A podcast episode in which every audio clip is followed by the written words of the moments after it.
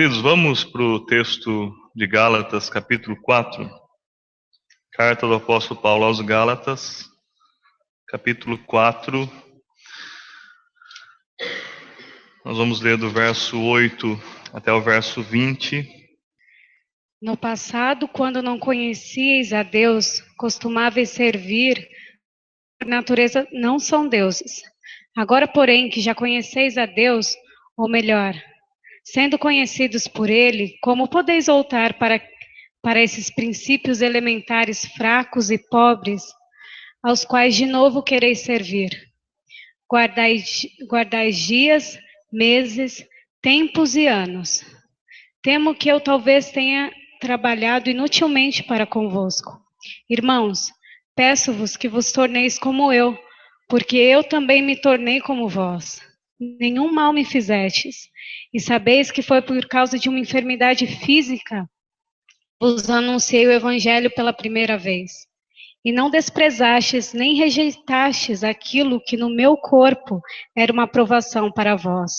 Pelo contrário, me recebestes como se eu fosse um anjo de Deus, como o próprio Cristo Jesus. Onde está aquela vossa alegria? Porque eu mesmo sou testemunha de que, se fosse possível, teríeis arrancado os próprios olhos para dá-los a mim. Será que me tornei vosso inimigo por falar a verdade? Aqueles que mostram interesse pessoal por vós não agem com boas intenções, mas sim para vos excluir, para que mostreis interesse pessoal por eles. É bom ser sempre objeto de interesse pessoal e não só quando estou presente convosco. Meu, meus filhos, por quem sofro de novo dores de parto, até que Cristo seja formado em vós. Bem que eu gostaria de agora estar presente convosco e mudar o tom da minha voz, pois estou perplexo a vosso respeito. O apóstolo Paulo, ele já vai caminhando para o final da carta, enquanto ele o faz, ele continua chamando a atenção daqueles irmãos, e agora cabe a nós ter a atenção chamada para os mesmos aspectos que o apóstolo Paulo combatia na Galácia, porque eles estão presentes na nossa vida hoje. Com certeza estão. Mudam apenas em termos de situação tecnológica, local, mas em termos de humanidade, o homem continua sendo o mesmo desde que o pecado entrou as demandas, todas as lutas e todos os pecados que a igreja primitiva enfrentou, a igreja pós-moderna também enfrenta. A humanidade continua no mesmo tipo de pecado, na mesma conduta que desagrada a Deus. Por isso nós temos que considerar que esse texto deva falar conosco também. E no verso 8 o apóstolo Paulo diz: Antes, quando vocês não conheciam a Deus, eram escravos daqueles que, por natureza, não são deuses. Quando o apóstolo Paulo se refere àqueles que por natureza não são deuses, mas que de alguma forma escravizavam aquelas pessoas antes de conhecerem a Cristo, o apóstolo Paulo está falando sim de idolatria, está falando de um serviço que se prestava ou de um culto que se prestava a qualquer é, entidade ou a qualquer atividade que não fosse Deus. Ou seja, qualquer atividade que exercemos que não visa agradar a Deus ou que não tenha por objetivo trazer honra e glória ao Senhor, ainda assim pode ser uma atividade relacionada a culto, mas não culto a Deus. E o apóstolo Paulo está dizendo que antes de Cristo, as pessoas necessariamente estão ligadas a algum tipo de idolatria.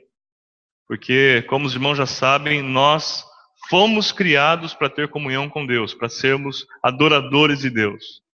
Quando Jesus fala com a mulher samaritana e diz que Deus procura adoradores que o adorem em espírito e em verdade, o Senhor Jesus está mostrando que o que nos liberta é descobrir que em Cristo nós podemos resgatar o motivo pelo qual fomos criados, adorarmos a Deus. E enquanto isso não acontece, nós adoramos outras coisas. Como já disse, sejam atividades, sejam entidades, pessoas, o que quer que for que ocupe o lugar de Deus, que tenha prioridade na nossa vida, é alvo de idolatria.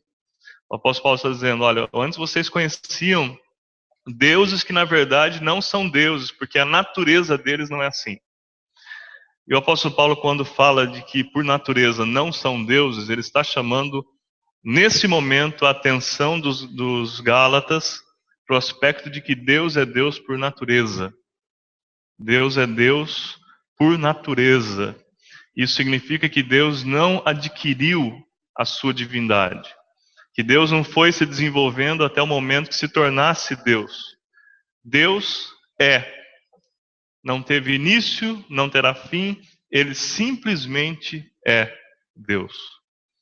E a natureza divina, a natureza de Deus, faz com que ele haja como tal o tempo todo, em santa perfeição, na plenitude dos seus atributos. Por isso Deus pode nos assistir, por isso que Deus pode nos socorrer, por isso que Deus pode nos, nos consolar, nos restaurar, nos orientar. Por isso que Deus pode se fazer presente conosco. Por isso que Ele pode pagar o preço do nosso pecado na cruz. Por isso que Ele pode nos chamar, começar uma obra e continuando essa obra em nós, concluí-la. Por isso que Ele pode um dia nos levar para os céus e manter manter-nos lá com Ele para toda a eternidade, porque Ele é Deus. Essa é a sua natureza. E qualquer pessoa distinta de Deus não é Deus. Qualquer pessoa que não seja o próprio Deus não é Deus, é isso que o apóstolo Paulo está dizendo. E vocês estavam envolvidos com coisas, criaturas e deidades, supostas deidades, melhor dizendo, que na verdade não são deuses, por natureza. E se não são por natureza, são artificiais. E a pergunta é: quem foi que criou essas entidades artificiais, esses deuses artificiais. O próprio pecado humano.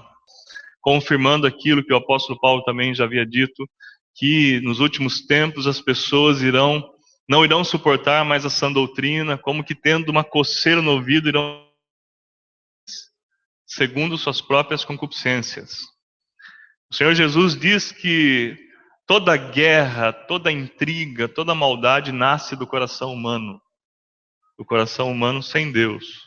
Porque o coração humano sem Deus tenta substituí-lo. E quando faz, ele dá o primeiro passo para um desastre ainda maior. E é isso, é disso que o apóstolo Paulo está falando com aqueles irmãos. Vocês foram libertos. Viver debaixo da escravidão de coisas que não são Deus. E que não podem ajudar, não podem socorrer, que não podem ouvir, que não têm vida no verso 9, mas agora, conhecendo a Deus, ou melhor, sendo por Ele conhecidos, e é muito interessante que o apóstolo Paulo, ele, nesse momento, ele faz uma distinção entre conhecer a Deus e ser conhecido por Ele.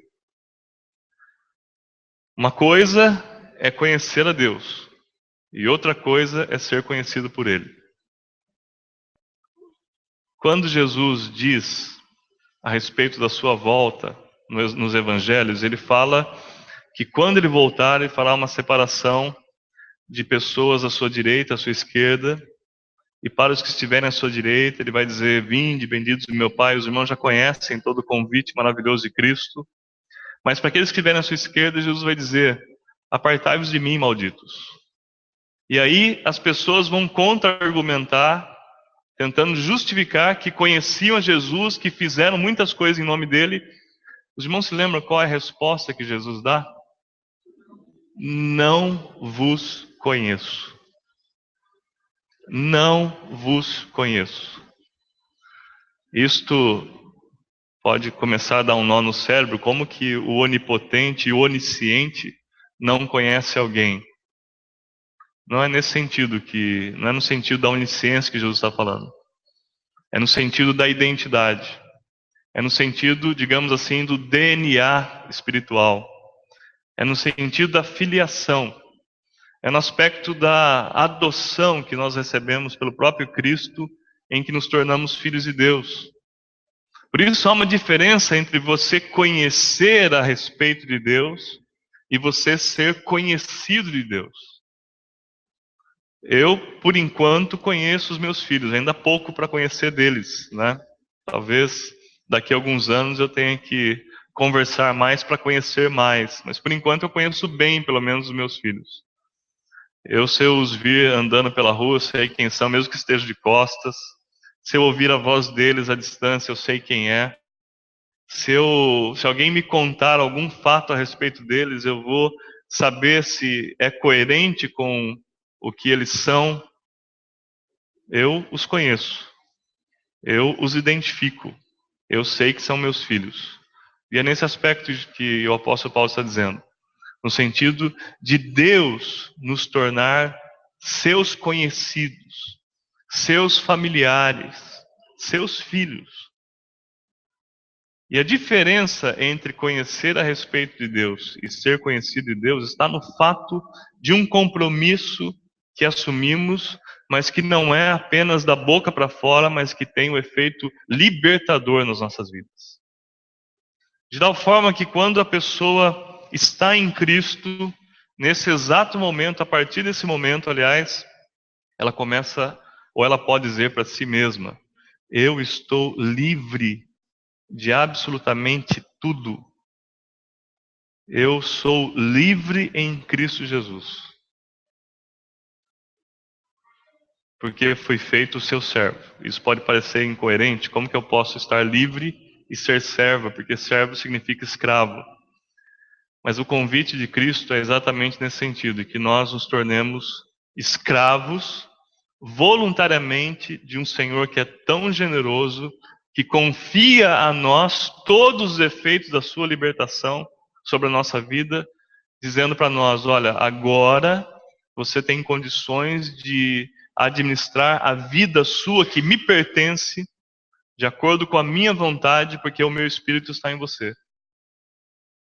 Então você tem discernimento, você tem a minha palavra, você tem o meu espírito, você conhece a minha vontade, me sirva. E o Senhor nos dá a liberdade. Uma liberdade tal que quando em algumas parábolas o Senhor Jesus fala a respeito disso, ele conta de uma ou é, ele conta uma em que o Senhor chamou os seus servos lhes atribuiu talentos e se retirou. Não no sentido de perder a conexão ou contato com eles, mas no sentido de dar liberdades para que eles agissem. Assim nós somos. Nós estamos livres em Cristo, temos o Espírito Santo de Deus, temos a palavra de Deus, temos a direção, conhecemos a vontade de Deus e somos assim administradores de Cristo. Quando perguntaram para o apóstolo Paulo o que, que pode, o que, que não pode, Paulo, trouxe aqui um papyrus limpinho para você escrever para a gente o que pode e o que não pode. O apóstolo Paulo, pois não, todas as coisas me são lícitas, mas nem todas me convêm. Ah, deixa eu colocar de outra forma. Todas as coisas me são lícitas, mas eu não me deixarei dominar por nenhuma delas. Está aqui. O que isso significa? Que você tem em Cristo a capacidade de avaliar aquilo que é lícito, aquilo que convém ou aquilo que não convém.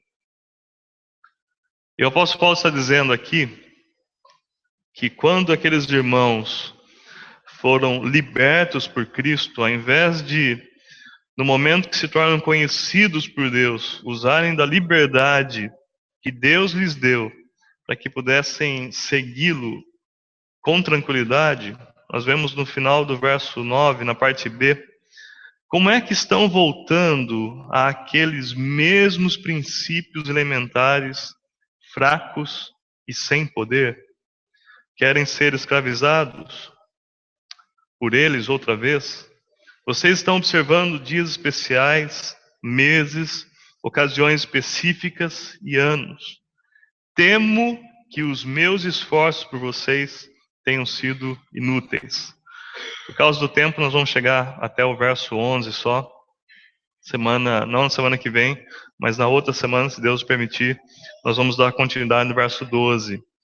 Mas no verso 9 em diante, parte B, o apóstolo Paulo diz: Vocês estão voltando àqueles mesmos princípios elementares, fracos e sem poder, querem ser escravizados por eles outra vez? Queridos, Há um princípio que o apóstolo Paulo apresenta aqui para nós, que é o princípio do, da comodidade. E este princípio é muito perigoso porque é, nós temos uma tendência de segui-lo. É, já viu aquele ditado? Time que time que está ganhando não se mexe, não é? Nós, como brasileiros, temos uma tendência de uh, juntar a esse ditado uma outra máxima, que é a máxima da, do mínimo esforço. Se não está dando errado, então vou manter assim. Esse comodismo é extremamente perigoso. E no cristianismo, quando nós olhamos para a palavra de Deus, nós nos deparamos com textos, com orientações que nos levam a pensar, que nos levam a refletir e que nos colocam em conflito. E ninguém gosta de conflito. Concorda comigo? Ninguém gosta de conflito. Ninguém gosta de, de ter aquela pergunta que fica martelando na cabeça da gente, a gente querendo resposta. Ninguém gosta disso. Nós temos a famosa zona de conforto e temos dificuldade de sair dela. Então, por conta do péssimo hábito de querer ouvir das pessoas o seguinte, como disse ainda há pouco, o que é que eu posso e o que é que eu não posso? Quando Deus lida comigo, lida com você, Ele apresenta a mesmíssima palavra para todos nós, é o mesmo Espírito causando inclusive uma unidade de pensamento, ainda que as nossas opiniões originais sejam diferentes. Mas ele, quando lida com você, vai te colocar diante de situações que você vai entrar em conflito. Esse conflito nunca será contra Deus ou contra a Sua palavra, esse conflito será contra você mesmo, contra os seus conceitos ou contra talvez o pecado que habita no seu coração. Então o apóstolo Paulo está dizendo: olha, ao invés de vocês lidarem com essa liberdade, olhando para o texto sagrado, olhando para a vontade de Deus e se permitindo ter os devidos conflitos para que vocês cresçam e se fortaleçam, vocês estão optando em voltar para aqueles rudimentos, para aquelas coisas fracas e sem poder, para observar dias e ocasiões especiais. O apóstolo Paulo estava sendo muito específico quando escrevia essa carta, porque ele se referia ao sábado e ao dia da purificação. Porque aqueles irmãos estavam sendo motivados a observar o sábado como um dia sagrado, como um dia especial, e que sem ele a obra de Cristo não faria então sentido, e com isso eles estavam tentando acrescentar à obra de Cristo uma obra humana que seria a guarda do sábado. Mas também estavam tentando inserir naquela igreja, principalmente os judaizantes, a ideia de que eles deveriam também observar o mesmo dia da purificação que os judeus observavam. Aquele dia anual em que o sumo sacerdote entrava no Santíssimo Lugar para oferecer, para aspergir o sangue sobre o lugar santo, recebendo ou trazendo perdão para a nação. O apóstolo Paulo está dizendo: vocês estão equivocados, vocês estão querendo servir coisas e não um Deus vivo. Porque o Deus vivo fez um único sacrifício de uma única só vez e que é poderoso para perdoar todos os pecados, então vocês não precisam mais do dia da expiação. Vocês foram expiados por Cristo. Vocês não precisam mais do sábado. Vocês são senhores do sábado. Porque o Senhor do sábado disse que não há mais isto na nova aliança. E ainda assim vocês estão querendo voltar para as velhas práticas. Queridos, pensar, elaborar, estudar, olhar para um texto que seja difícil e ler, procurar entender, clamar a Deus que lhe faça entender, que traga à sua mente aquela iluminação para que você possa mergulhar naquele contexto, enfim, colocar a cabeça para trabalhar. Permitir que o Espírito Santo traga para você a novidade da antiga revelação, porque tudo já está revelado mas nós temos preguiça de acender o teclado que ou a tecla que vai iluminar a nossa mente. Nós precisamos ser iluminados por Cristo no nosso entendimento. Porque se os irmãos perceberem esses versículos que nós lemos, o apóstolo Paulo está dizendo ali tudo que eu disse e tudo que eu ensinei já está se perdendo. Ele vai continuar esse tema nos versos subsequentes, mas ele está dizendo que o que ele falou pode estar se perdendo porque aqueles irmãos não estavam preocupados em conhecer a verdade a partir, a partir do contexto bíblico. Responda para si mesmo: que tipo de personalidade você tem nutrido? Aquela personalidade de que, bom, quando alguém me disser que isso é certo ou errado, eu vou seguir. Ou você tem nutrido uma personalidade investigativa que diz: eu quero descobrir se isto é certo ou se isso é errado. O que é que Deus pensa a respeito disso, desse aspecto da minha vida?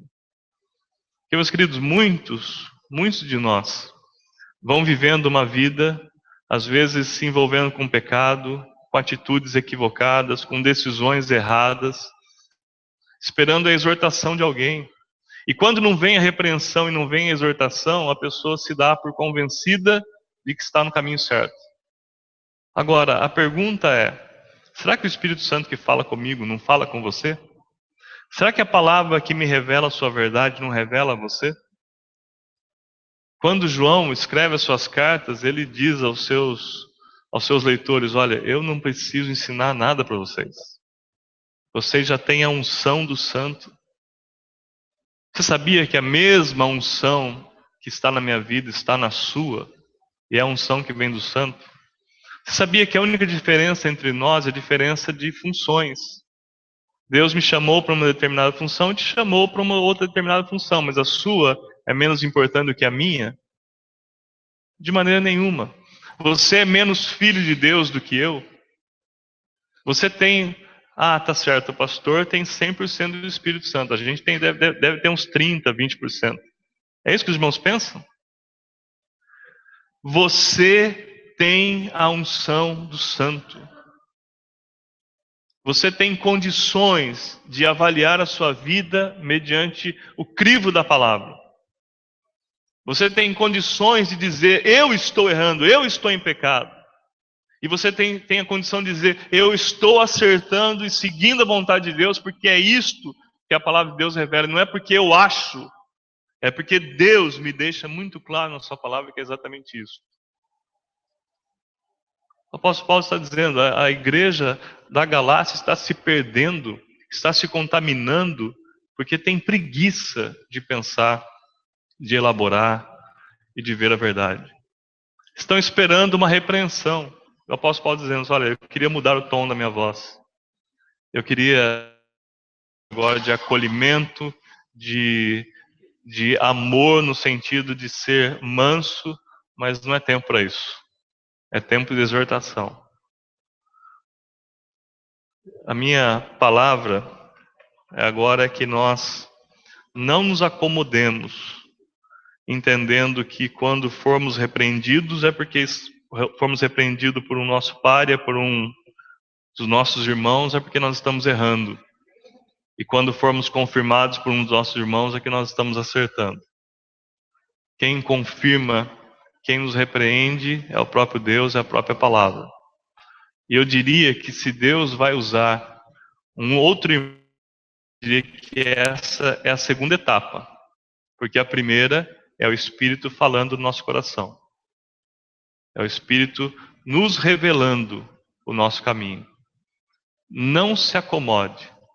Rompa com o seu com a sua zona de conforto e permita que o Espírito Santo fale com você, lide com você, e cada um de nós se tornará não um crente ou autossuficiente, mas nos tornaremos, um, nos tornaremos crentes livres em Cristo Jesus e servos do Senhor Jesus como um corpo. Esta que é a ideia do apóstolo Paulo aqui. Que Deus tenha misericórdia de nós e nos conduza nesse caminho. Amém, queridos?